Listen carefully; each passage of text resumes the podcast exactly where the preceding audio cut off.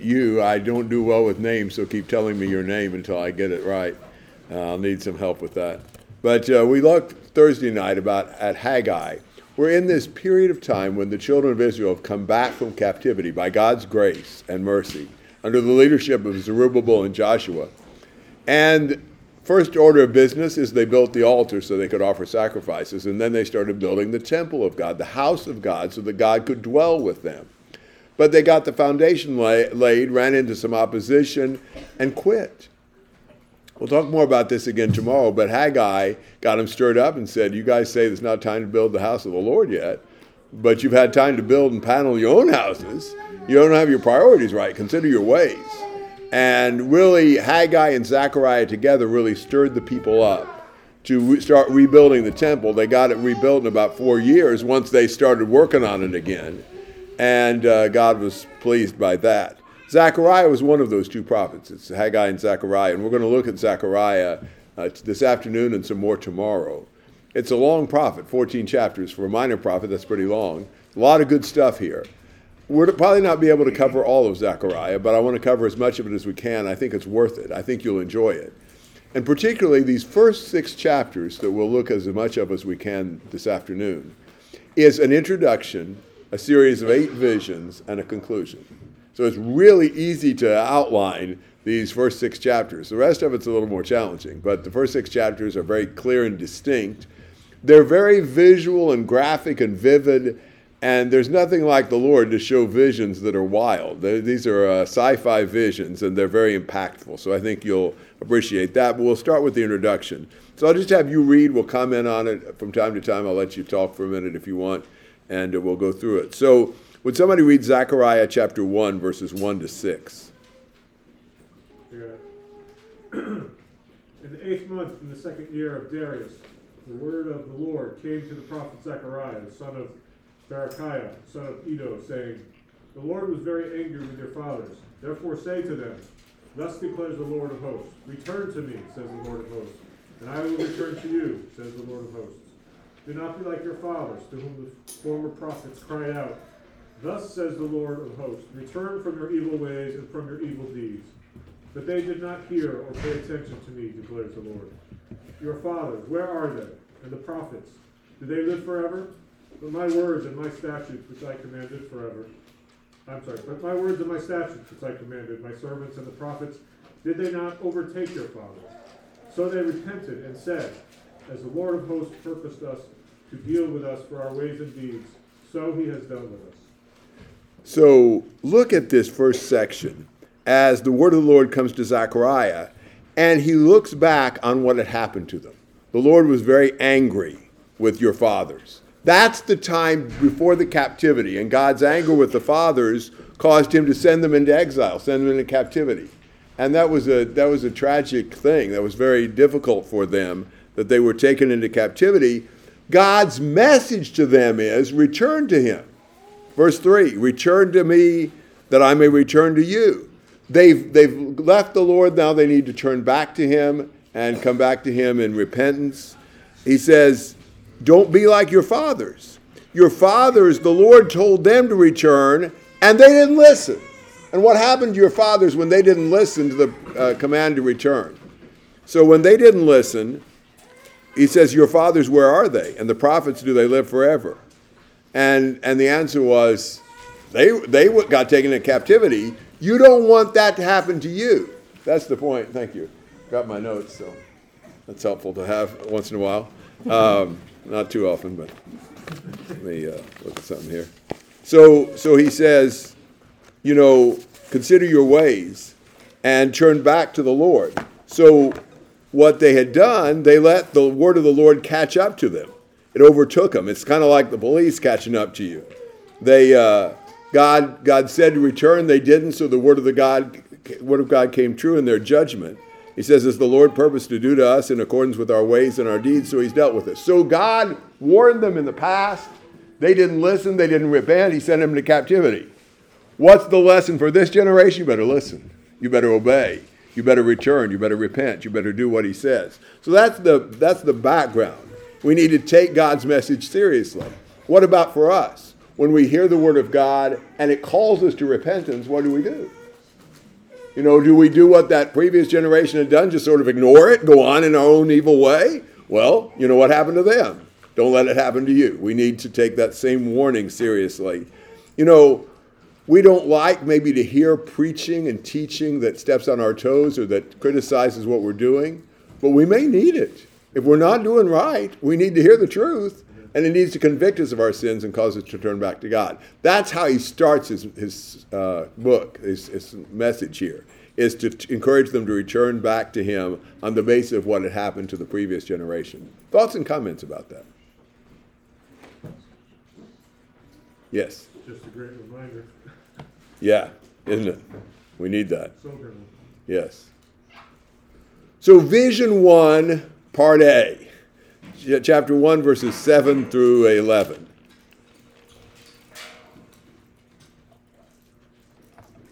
Seven through eleven. Yes.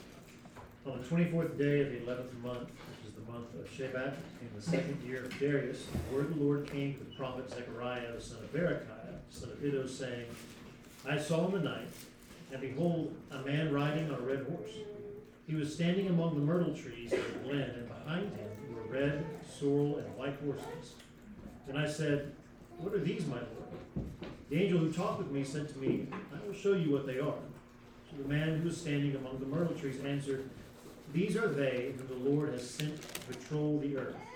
And they answered the angel of the Lord who was standing among the myrtle trees and said, We have patrolled the earth, behold, all the earth remains at rest. All right, so think about how you read these passages, these visions. They're very visual. This is what Zechariah saw. He's describing what he saw. What does he want us to do? See it.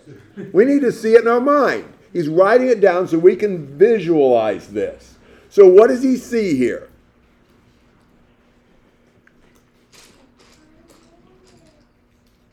What does he see? The red horse. He sees a red horse and a guy sitting on it. What else does he see? Other colored horses behind him. And uh, what do you know about these horses? Were sent by the Lord. They were sent by God. What was their purpose? Control the earth. Patrol the earth, and by by listening to what they did, patrol the earth and do what? report back. report back. They were God's equestrian reconnaissance troop. He was sending them out through the earth to find out what was going on and report back. That's what they do.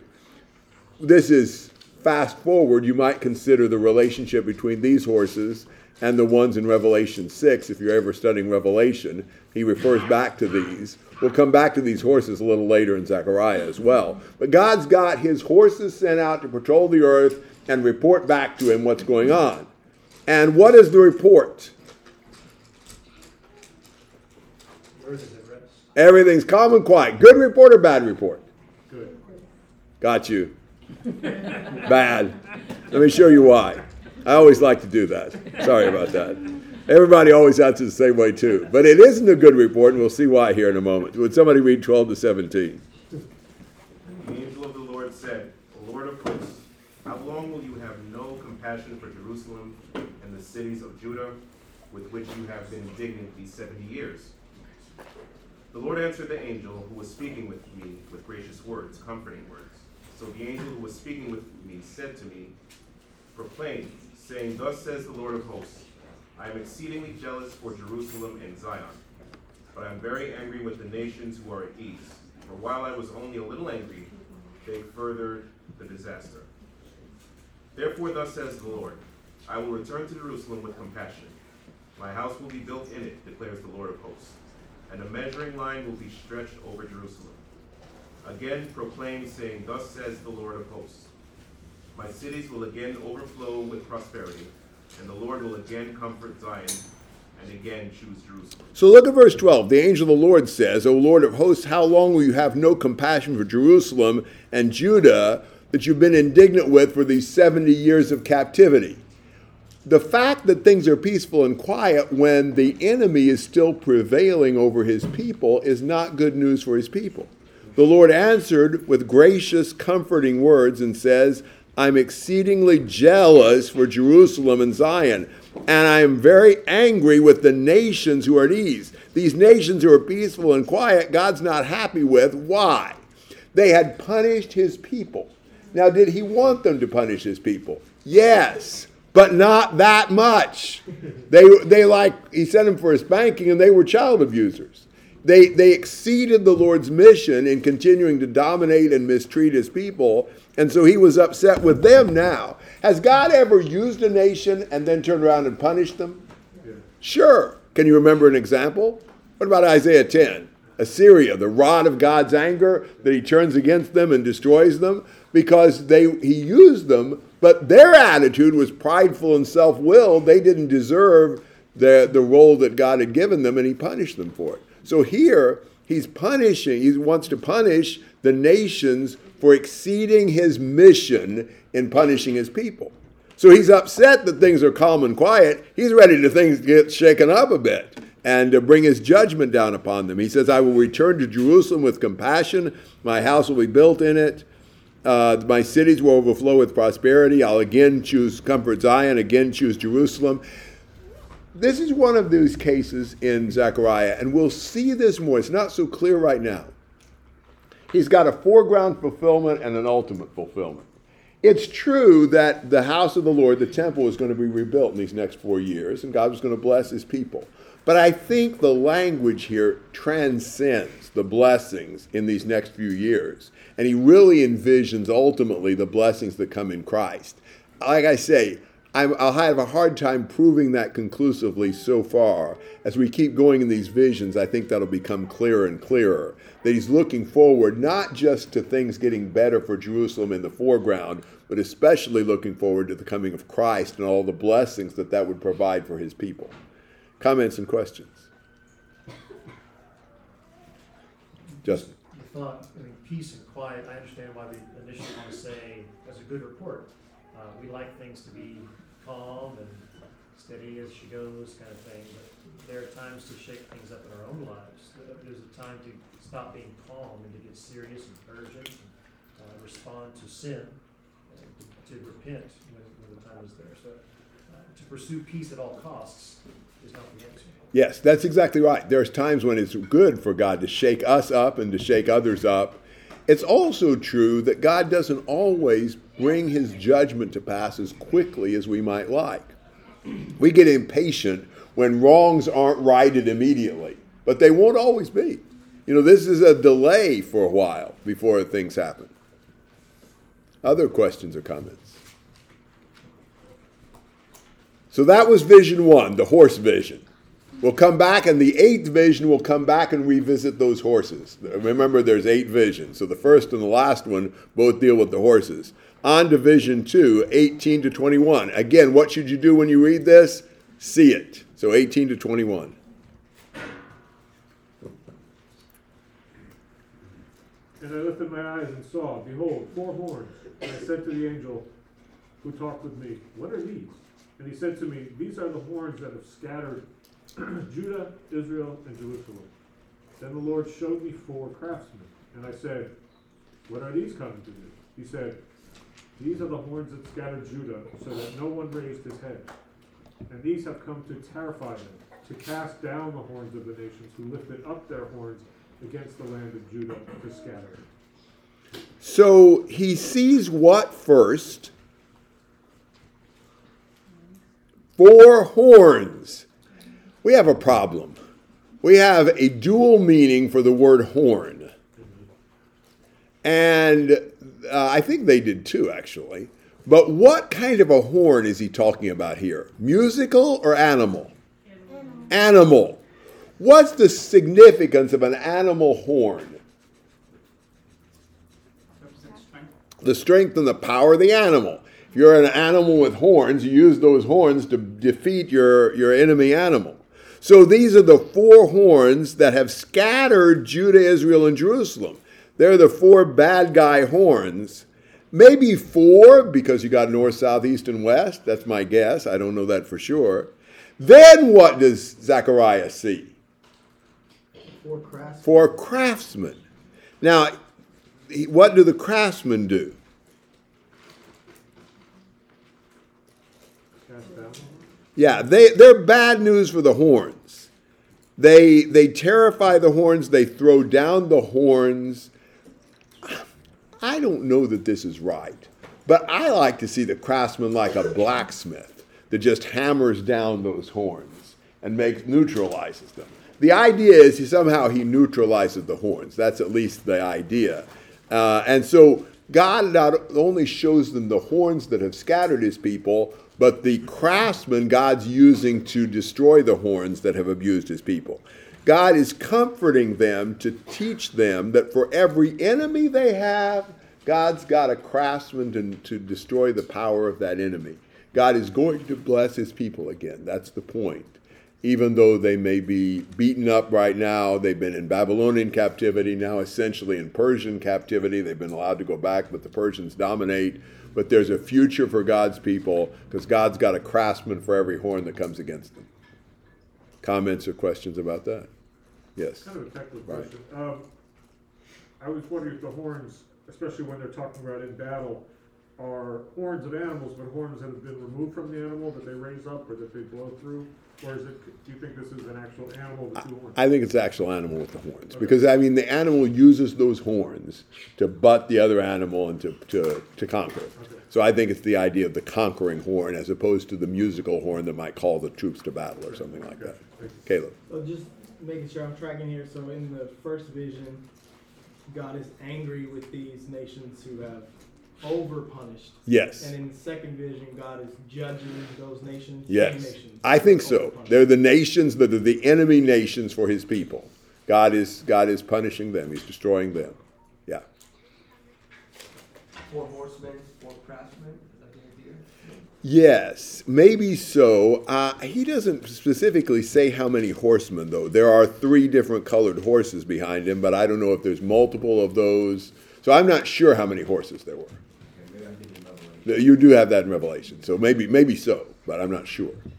What, what does that mean? Because that looks like it's a vision and it's kind of like a spiritual way to translate a metaphor. So so the horses are saying that God has a troop of horses that will report back to him about what's going on on the earth and when he finds out things are calm and at ease he's really angry and he's going to destroy them and bless his people again the horns are the enemies and the craftsmen beat down the horns to neutralize the enemy's impact so he's telling his people that even though they've been in captivity and things are still bad things will turn around they'll be blessed elijah He's responding to, I believe, the angel in uh, the first section. He's saying, "Look, I am going to That's- take care of what you're crying out about." Yes, correct. So the angel was asking, How long will you keep being indignant? It's been 70 years already, and God's saying, I won't keep being indignant. I'm going to bless Jerusalem. I've got uh, a way to overcome the enemies, and I'm going to bless my people again. More comments, more questions? Good discussion, good questions. Yes, Ben. brought this out Thursday, and you mentioned it today, the connection of these books with Ezra and Nehemiah. In Ezra's day, it didn't look like God was really doing very much. There's not a lot of dramatic things and whatever. Then you read this, and God's like, no, you guys just can't see it all, but I'm doing some pretty dramatic stuff. Especially, in, need to trust me. especially in those first four chapters, of Ezra, where things got derailed even building the house because the enemies were, you know, criticizing them and were trying to threaten them with, if they tried to keep rebuilding and things like that. It looked like they've come back, but God's not with them. God's not helping. And it's a good lesson for us. A lot of times, there's not a lot of dramatic stuff going on. It seems like, man, maybe God's not helping me out. He's not watching over me. He's not doing something to fix this problem. And, And it was like, it's tough to see. and it was like 15 years, 15, 16 years that they weren't building on it. Nothing was going on. Remember Joseph in Egypt? Yeah. He was first a slave, then it got worse. He was a prisoner for 17 years. I know the rest of the story, and so do you, so we don't read it and feel all that tension. But what if you're Joseph? You had no idea after 13 years things are going to turn around for you. How do you keep your faith through all that time? So, yeah, you're right. God doesn't always act on our timetable, and that can be a real trial to our persistent faith. Okay? Vision 3. This one's really cool. Vision 3, Part A, uh, 2, 1 to 5. Then I lifted up my eyes and looked, and behold, there was a man with a measuring line in his hand. So I said, Where are you going? he said to me, To measure Jerusalem, see how wide it is, how long it is. Behold, the angel who was speaking with me was going out, and another angel was coming out to meet him, and said to him, Run, speak to that young man, saying, Jerusalem will be inhabited without walls, because of the multitude of men and cattle within it. For I, declares the Lord, will be a wall of fire around her, and I will be the glory in her midst. So there's a lot of characters here. It gets a little confusing sometimes figuring out who's who. So, chapter 2, verse 1, there's this surveyor dude. He's got a measuring line in his hand and he's going to measure Jerusalem to see how big it is. All right? Then you've got the, Zechariah seemed to almost have like an angel assigned to him, like an interpreting angel, kind of his special angel to kind of clarify the visions and so forth. So this angel that's uh, speaking with him was going out, and then there's another angel running to meet him. It's a little confusing who's meeting whom. I think the angel that, that comes out uh, to, to meet him is told to run and tell the surveyor guy that Jerusalem will be ha- inhabited without walls because there'll be so many men and cattle within it. So I think the idea of this, even though there's a multiplicity of uh, characters, is that somebody going out to measure Jerusalem is being told, don't bother. You can't measure it. Now, you could normally measure their cities. It's a little, be a little hard to measure our cities, right? I mean, what would you do exactly to measure New York City? I mean, maybe if you measured within the city limits. But, you know, New York City, the metropolitan area is just kind of sprawling. Who's to say what the last house is in the metropolitan area? But their cities were easy to measure because walls. You measure from wall to wall. Well, not this one. Because it's going to grow so much that the walls are going to be down and, and, and it's just going to it's going to multiply. I mean, there's not going to be any walls because you got this multitude of men and cattle. Who would have thought that about Jerusalem? In this time in Ezra, who's living in Jerusalem? Pretty much nobody. Who'd live in an unwalled city? So that's the problem Nehemiah faced years later. And They didn't have any walls. They had the temple, but nobody lived in Jerusalem hardly because there's no walls in it. There's no defense. So he's saying you can't measure Jerusalem. It's going to just burst through the seams. It's going to way outgrow its walls. But what's the problem having a city with no walls in the first in this in this time period? No defense. How do you protect it? Walls have become a little bit obsolete for us when we got bombs and you know things like that. But for them, a wall was pretty good protection. You had to figure out something, you know, a Trojan horse or diving up the water underneath it or whatever to get in, or a battering ram. You know, you had a few cho- uh, choices, but they weren't real good ones. So how is this city going to be protected? God will be a wall of fire. God's going to be a wall of fire around it. I'll tell you what, there's something better than those stone walls. That's God being the wall. And if God's a wall of fire around it, nobody's touching God's people. That's his point. They're going to they're going to grow to where they totally eclipse the wall. But they won't need the wall. God's the wall of fire around her, and I will be the glory in her midst.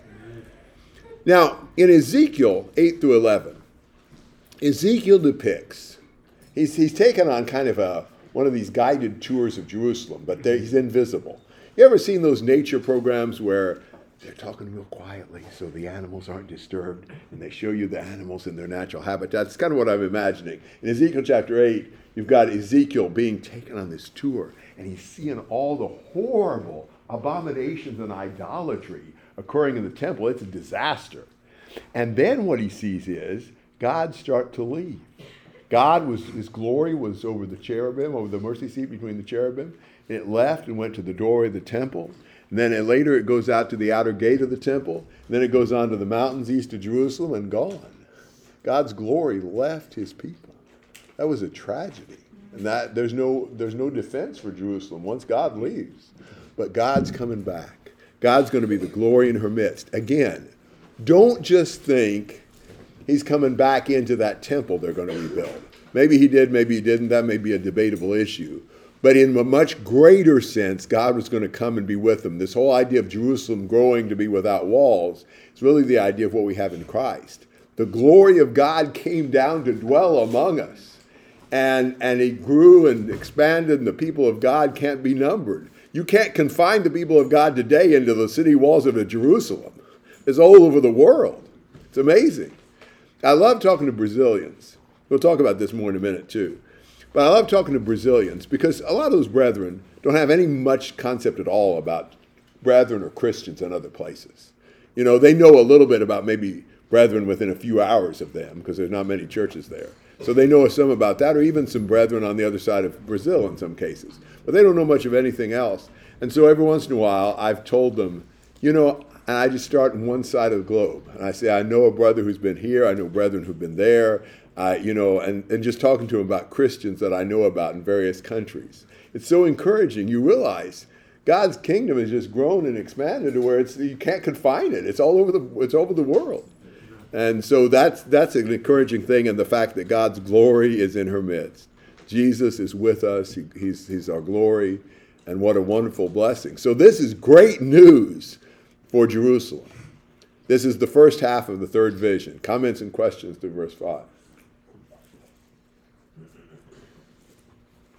Just just I'm trying to think, uh, if, if you're a Jew coming back from captivity, how do you relate to this story?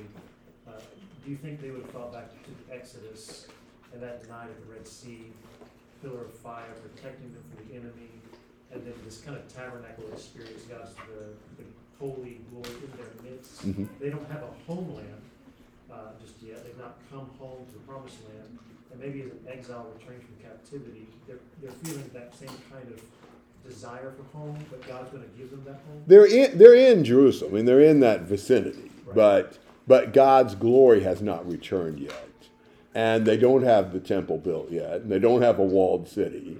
Uh, but I think God is saying He's going to bless them. He's going to become their glory. They're going to grow and multiply. The city that's deserted is now going to become so plentiful. But looking forward, especially to the time of Christ, as those the applications in Christ transcend any immediate application to their time. We'll see that more in the next section.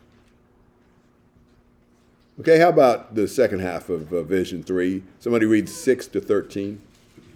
There, flee from the land of the of the north, declares the Lord. For I have despised you as the four winds of heavens, declares the Lord. Hosts, I have escaped you who are living with the daughter of Babylon. For thus says the Lord of hosts, after glory he has sent me against the nations, but plunder, but plunder you. For he who touches you tou- touches the apple of his eye. For behold, I will wave my hand over them, so that they will be plun- plundered, plundered for, for the slaves. Then you will know that the Lord of hosts has sent me. Sing, sing for joy and be glad, O daughter of Zion, for behold, I am coming. I will dwell in your midst, declares the Lord. Many nations will join themselves to the Lord. In that day, and I will become my people. Then I will dwell in your midst, and you will know that the Lord of hosts has sent me. Then the Lord, the Lord will possess Judah as his portion in the Holy Land, and will again choose Jerusalem. Be silent, all flesh, before the Lord, for, he has arose from his holy habitat. Flee from the north, verse 6. Escape from the daughter of Babylon. Leave Babylon. You don't want to be close to Babylon when God judges Babylon. You don't want to be influenced by her corrupt lifestyle, and you don't want to share in her destruction. So get away from the worldly influence of Babylon. That's the first point he makes there. And then he says, For the Lord, thus says the Lord of hosts, after glory he has sent me against the nations which plunder you. God is glorified by the judgment against the nations plundering his people. For he who touches you touches the apple of his eye. You know what the apple of your eye is? That'd be like the pupil. Who would let me just come up and touch your eyeball? I'll tell you, I am terrible. I have the strongest, most uncontrollable eye reflex of anybody in the world. You know, my mother had glaucoma, so I need to get that puff of air put in my eyes every every year to make sure I'm not developing it. Now, it doesn't hurt. It just kind of stuns you a little. But I cannot keep my eye open to get that thing in there. They finally just give me the button. you know, and somehow that seems to help. But I mean, I just can't keep it open. I can't get eye drops in my eye. Sandra just has to put them, you know, over my eyelid and then it will seep in. I cannot keep my eye open. We are very defensive about our eye, just reflexively. I mean, honestly, there's not a person in here, I don't think, who keep their eye open if I started going for it with my finger. Just involuntarily, we protect that. That's how God feels about his people. He who touches you touches the apple of his eye. God takes it seriously what we do to his people. He's sensitive to what's happening to his people. He's protective. Remember when he told Saul, Saul, Saul, why persecutest thou me? Saul hadn't even seen Jesus, as far as we know, until that point. You know? How did he persecute me? He was hurting Jesus' people. Yeah. What is Jesus' people to Jesus? His body. Now, what, would- what would happen if uh, I took somebody here and uh, I'd have to take a pretty little one or I'd get cream, but I started beating him up? You know, if I started beating Cy up, Cy, if I started hitting you, would you, would you ask me why I was hitting you? What if I said, I'm not hitting you, I'm just hitting your body? Would that be okay? As long as I don't hit you, I can hit your body? Yeah, I'd be like, that's the same. That's exactly right. It's the same. When people persecute us, Jesus' body, he takes it personal. Remember Matthew 25 talking about the judgment scene? If you did it to the least of one of these, my brethren, you did it to me, and vice versa. If you didn't do it, then you didn't do it to me. Whatever, however we treat God's people is how Jesus is being treated. That's his body. That ought to give us some serious thought whenever we mistreat our fellow brethren, because he takes that really seriously. So he's saying, I'm that protective of you. Anybody who messes with you messes with my eyeball, and I'm not going to let it happen. For behold, I will wave my hand over them. It's amazing. God does lots of dramatic things in the Bible, but I, I, I, I dare you to find me one passage where God works up a sweat. Everything he does, he does so easily. He just waves his hand over them, and they become plunder for their slaves. They were plundering you, now they're the plunder. And then you will know that the Lord of hosts has sent me. Sing for joy and be glad, for I'm coming, I'll dwell in your midst. Many nations will join themselves to the Lord in that day and become my people. Then I'll dwell in your midst, and you'll know that the Lord of hosts has sent me to you. Think about many many nations coming and joining. Remember the promise to abraham and you all this and your descendant all the nations of the earth will be blessed. How the the mountain of the lord's house will be raised up and all the nations will be flowing up to it. Micah chapter 4 and isaiah chapter 2 and and so and, and the idea of god dwelling in our midst what's he talking about? Well clearly he's talking about the coming of christ. That's when God dwelled in our midst. That's when the many nations joined themselves to the Lord and became his people. But I want you to notice something. This becomes really complicated when you try to figure out who's who in this. So I'm going to start reading in verse 8. I want you to try to keep track of who's who, okay? For thus says the Lord of hosts. So pay attention to who's talking, the Lord of hosts. After glory, he has sent me against the nations which plunder you. For he who touches you touches the apple of his eye. For behold, I will wave my hand over them, so they will become plunder for their slaves. Then you will know that the Lord of hosts has sent me. Sing for joy and be glad, O daughter of Zion, for I am coming and I will dwell in your midst, declares the Lord. Many nations will join themselves to the Lord in that day and will become my people. Then I will dwell in your midst, and you will know that the Lord of hosts has sent me to you. That make any sense? It's like, wait a minute, we meet ourselves coming back all that time. What do you learn from that?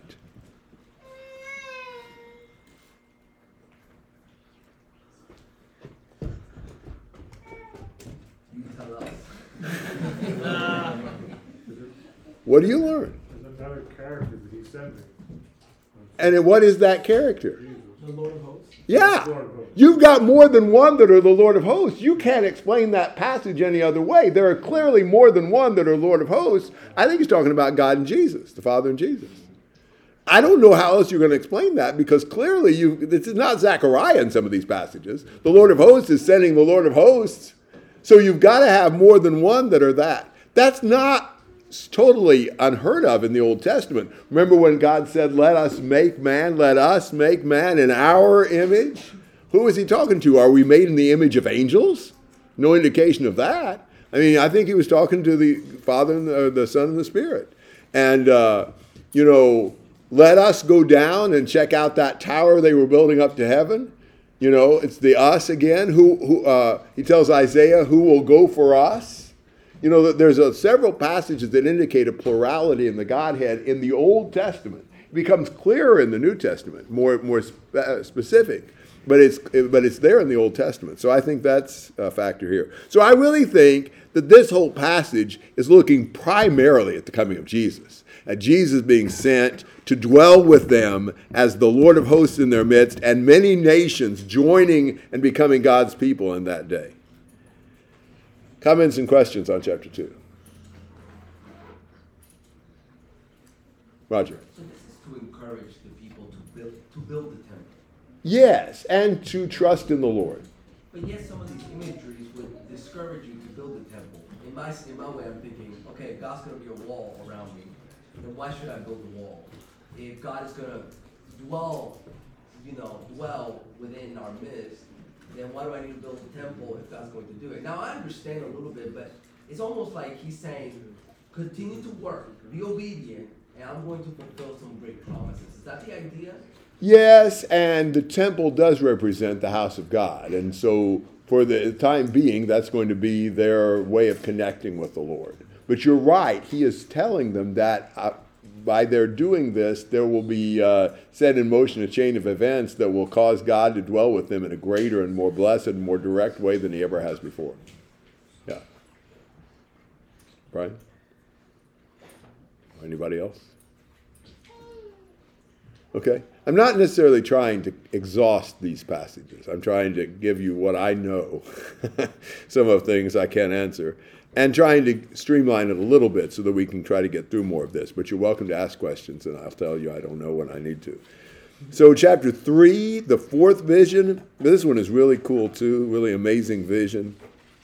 So, let's start with uh, chapter three, verses one to five. Then he showed me the high priest Joshua standing before the angel of the Lord, with Satan standing at his right hand to accuse him. The Lord said to Satan, The Lord rebuke you, Satan. May the Lord who has chosen Jerusalem rebuke you. Isn't this man a burning stick snatched from the fire? Now Joshua was dressed with filthy clothes as he stood before the angel. So the angel of the Lord spoke to those standing before him, Take off his filthy clothes. And he said to him, See, I have removed your iniquity from you, and I will clothe you with festive robes. Then I said, Let them put a clean turban on his head. So a clean turban was placed on his head, and they clothed him in garments while the angel of the Lord was standing nearby. So here's Joshua. Who's Joshua? High. The high priest at that time. Sometimes he's called Jeshua. It depends on your translation, depends on the passage. Joshua, the high priest, is standing, and who's there with him? Two other figures. God and Satan. Yeah, angel of the Lord and Satan. And what's Satan there to do? To accuse him. Yeah, to accuse him, to, to, to claim that he wasn't, uh, he had no standing there. And the Lord says to Satan in verse 2, the Lord rebukes Satan. There's another. The Lord says, the Lord, you know, more than one Lord.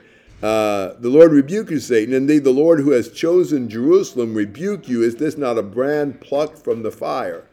And so Satan is rebuked because God's chosen his people and he's plucked them out of the fire. He's rescued them from captivity. He's shown his favor upon them, and he's rebuking Satan for standing there to accuse them. But in verse 3, you find out why Satan feels like he's got some standing to accuse his people.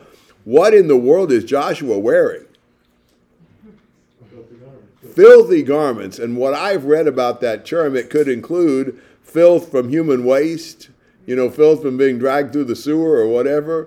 Just gross, horrible, filthy garments. Can you imagine standing before God in soiled garments? How would that make you feel? Unwanted. Yeah, unwanted. It'd make you feel gross. You know, every once in a while you have a dream of being inappropriately dressed or undressed or whatever in an important occasion, and it's just overwhelming, and you feel like, oh no, what's what's going on? Can you imagine being in clothes like this before the Lord? No wonder Satan was there thinking he could accuse Joshua. Now, why in the world was Joshua wearing such filthy clothes? The filthy clothes represent his sin. Yeah, n- yes, but more than that. Is it Israel's like? Who is Joshua? The high priest. The high priest. So I think this represents not just his personal sins, but the sins of the nation. Yeah. And they're filthy. I mean, we don't understand how horrible our sins are. You know, because uh, this may be a bad illustration, but I spent a lot of time in prison as a visitor, not as a resident. But, uh, but I spent a lot of time there. And, and I was in mostly a sex crime facility where I spent about 25 hours a week for several years, for two or three years. And uh, it was really interesting, their view of things. Because the people who had committed forced rape and murder really looked down on the child abusers. Well, I thought that was kind of funny. Now, child abuse is horrible, but murder and forced rape is not exactly a picnic. What you think of sins depends on what you've done. If it's a sin you've committed, doesn't sound that bad. If it's a sin somebody else has committed, that one's bad. Right? In that kind of, we're not very good judges of how bad sin is since we're sinners ourselves. And so we sometimes have a hard time being as disgusted with our sins as what we really ought to be. I, I want to show you a couple of verses in Ezekiel. You can jot them down or look if you want. In Ezekiel 20, verse 43, this might almost seem wrong at first. But this is a this is a good part of Ezekiel where they're repenting. He says in 2043, there, there you will remember your ways and all your deeds with which you have defiled yourselves, and you will loathe yourselves in your own sight for all the evil things that you've done. You will loathe yourselves for all the evil that you've done. That's the proper perspective on the sinfulness of sin. Now, I know we need to receive God's forgiveness and grace and be comforted by that, but it comes after loathing ourselves for our sins. Ezekiel 36, 31. Then you will remember your evil ways and your deeds that were not good, and you will loathe yourselves in your own sight for your iniquities and your abominations. That's Ezekiel 36, 31. We need to see how filthy, repulsive, stinking, awful our sins are. You know, we were morally in the gutter. No, I wasn't. I haven't done what those guys have done. What if you were God? You never ever committed any, any single any a, single sin. Never. You've never been impure in any way, and He looked at you. How would He feel about that? We need to see how bad our sins are, and that's a that's an important step to coming to the Lord. You know, until that prodigal son realized he was down and out and in the gutter, he didn't go back home. And until we see how bad we need God's forgiveness, we're probably not going to seek it. So, if sin isn't so bad, grace isn't so great. So, poor Joshua, filthy garments and all, is standing there in the presence of the Lord and Satan. What would you do? What can you say? I mean, what, what would you think if you were up here today wearing clothes that had been soiled in the most extreme way possible? You smelled bad. Everybody in the room could smell you. And that'd be horrifying. You'd be so embarrassed, so ashamed. But this is worse. This is just a physical depiction of this, uh, how bad sin stinks. But what happens? He spoke and said to those who were standing before him, saying, Remove the filthy garments from him. They take off those filthy garments. It says, I've taken your iniquity away from you and will clothe you with clean clothes. Is that what it says? What does he say it'll clothe, clothe him with? Festal robes, party clothes, not just clean ones. Boy, clean ones would be nice, but better than clean ones, with with with with the highest of celebratory clothes, and and a new turban, new clean turban to boot. That is amazing. God does something that man could not do. He takes away the filthy clothes and puts on celebration clothes. Jesus died not just to forgive us, but to transform us. Not just to absolve us of the guilt of our sin, but to cleanse us. What a blessing that is. We need it. And and and and until we see God's willingness to cleanse us, we'll never come to him. Who'd come to God wearing clothes like that? Who'd come anywhere wearing clothes like that? You know, we've got to see God wants to take all of those off and give us clean, wonderful, top of the line clothes. And He's willing to, He's eager to. That's an amazing blessing. That's what He's telling him. Now you can see, this certainly transcends something that happened in Zechariah's day. This is talking very much about Jesus and the cleansing that he gives. And that's just such a powerful passage, so encouraging. And, and really, we need both pictures. We need to see how bad sin stinks and how guilty and awful and wretched we are. And then we need to see the amazing love and grace of God, eager to cleanse people like us. That's remarkable. Thoughts and comments on all that? Justin? Interesting the, the characters that are present here. You've got Joshua, um, Satan, God, and this angel. And I'm thinking, which one is me? And certainly you're saying we're, the sinner need forgiveness, but sometimes I'm not, I'm not offering forgiveness. I'm not looking at others saying, let's show them mercy. I'm more like Satan. I'm accusing others and saying, certainly they deserve judgment. I think you mentioned Luke fifteen and the older brother. Uh, rather than being like the father, sometimes we're like the older brother saying, how could God ever show them mercy? And we need to be more like the angels rejoicing that someone is repenting. Yeah, it's really inappropriate for people who have needed and received such great forgiveness to be unwilling to forgive. That's just, that's outrageous.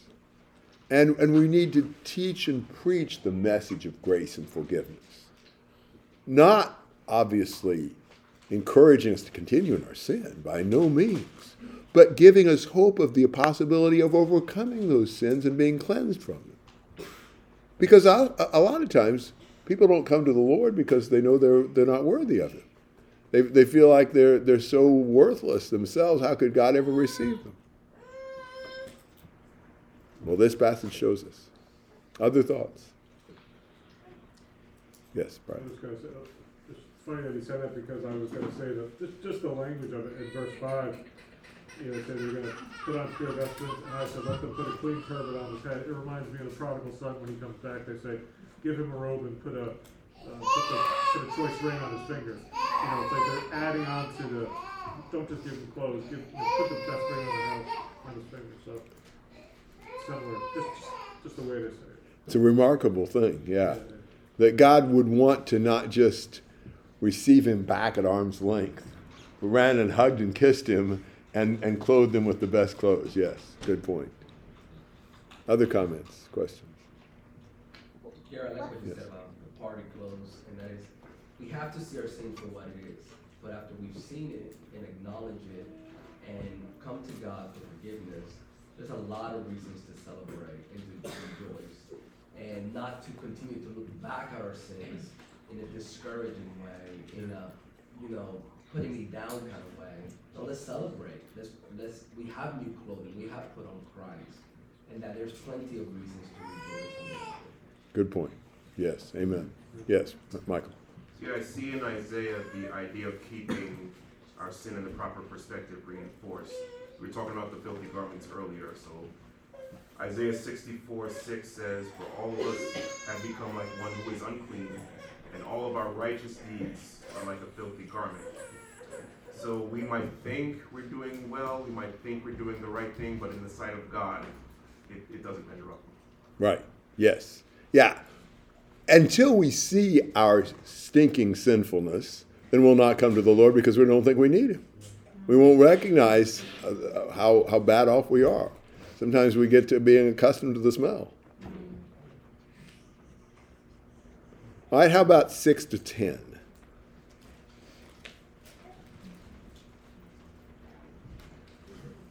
Then the angel of the Lord admonished Joshua, saying, Thus says the Lord of hosts, If you will walk in my ways, and if you will keep my command, then you shall also guide my house, and likewise have charge of my courts. I will give you places to walk among those who stand here. Hear, O Joshua, the high priest, you and your companions who sit before you, for they are a wondrous sign. Behold, I, I am bringing forth my servant, the branch. For behold, the stone that I have laid before Joshua, upon the stone are seven eyes. Behold, I will engrave its inscription, says the Lord of hosts. I will remove the iniquity of that land in one day. In that day, says the Lord of hosts, everyone will invite his neighbor under his vine and under his fig tree. All right, so if you will walk in my ways, verse 7, if you will perform my service, then you'll govern my house, have charge of my courts, and have free access among those who are standing there. God provides access to his throne to those who are walking in his ways. You know, it's hard sometimes to take advantage of our blessings in Christ because we feel so paralyzed by our guilt. But he's saying that if we'll walk with him, we can have access to him. Sinners, horrible sinners like us can have access to the throne of God, can, can walk in his, in his uh, courts by the blood of Jesus. That's what the, ultimately he's saying, by the forgiveness that we've received. And he says in verse 8, this is significant Joshua, you and your friends are men who are a symbol. Joshua is a symbol. Now, do you know how you translate the Hebrew word Joshua into Greek? Jesus. So Joshua symbolizes Jesus. Behold, I'm going to bring in my servant, the branch. I think the idea is God cut down the tree of Judaism, and Jesus is the branch, the shoot that springs forth to give new life to that tree. And that branch is used several times in the prophets as a, as a, a way of describing Jesus. So I think he's already saying, Joshua, you symbolize, you know, these spiritual realities. And ultimately, Jesus becomes the one who, who bore our sins on the cross and who carried those away from us. He says, Behold, the stone that I've set before Joshua, on one stone are seven eyes. It's really hard to know what the stone represents. I take it as referring to God's people and God's watching over his people. He's engraved an inscription that he'll remove the iniquity of the land in one day. Remember how Jesus overcame sin? He, he gave the atonement for sin and he went back up to heaven and sat down at the right hand of God. All the priests in the temple and tabernacle stood while they were in there because they had work to do. Jesus offered his sacrifice for sin and sat down. He did the work already. The sins have been removed in one day. And that day, the Lord says, every one of you will invite his neighbor to sit under his vine and under his fig tree. You know, a, a picture of prosperity and contentment, like in Solomon's day. So the blessings for God's people are going to be access to God, are going to be God watching over us, God removing our iniquity in one day, and being able to sit under our vine, and under a fig tree with prosperity, contentment, hope in Christ. Now, these are clearly quite symbolic, but I think the farther we get into this, the more it's obvious this is primarily messianic. I think it has some application in some points to things that were happening in the foreground, but I think the greater vision is the vision we have of what happens in Jesus. And remarkable stuff in Zechariah for that. Thoughts and comments on chapter 3? Gary, is it also fair to see in verse nine, so we have a stone, the stone has eyes, and in this stone, God has engraved this idea that I'm gonna remove the iniquity. So the stone engraved is gonna be short, I put it down on writing, the eyes is, I'm gonna see to it that this promise is going to be fulfilled. So it's almost like God trying to reassure his people, I am going to remove the sin. I've written it down. I've engraved it in. There's eyes on that stones because I'm going to see to it that it's going to take place. Is that? Is, is That's reasonable. That's a reasonable explanation, I think. Yeah. Other comments or questions? All right, that feels like a lot of things to think about for a moment. So I think it'd be good to take a break here.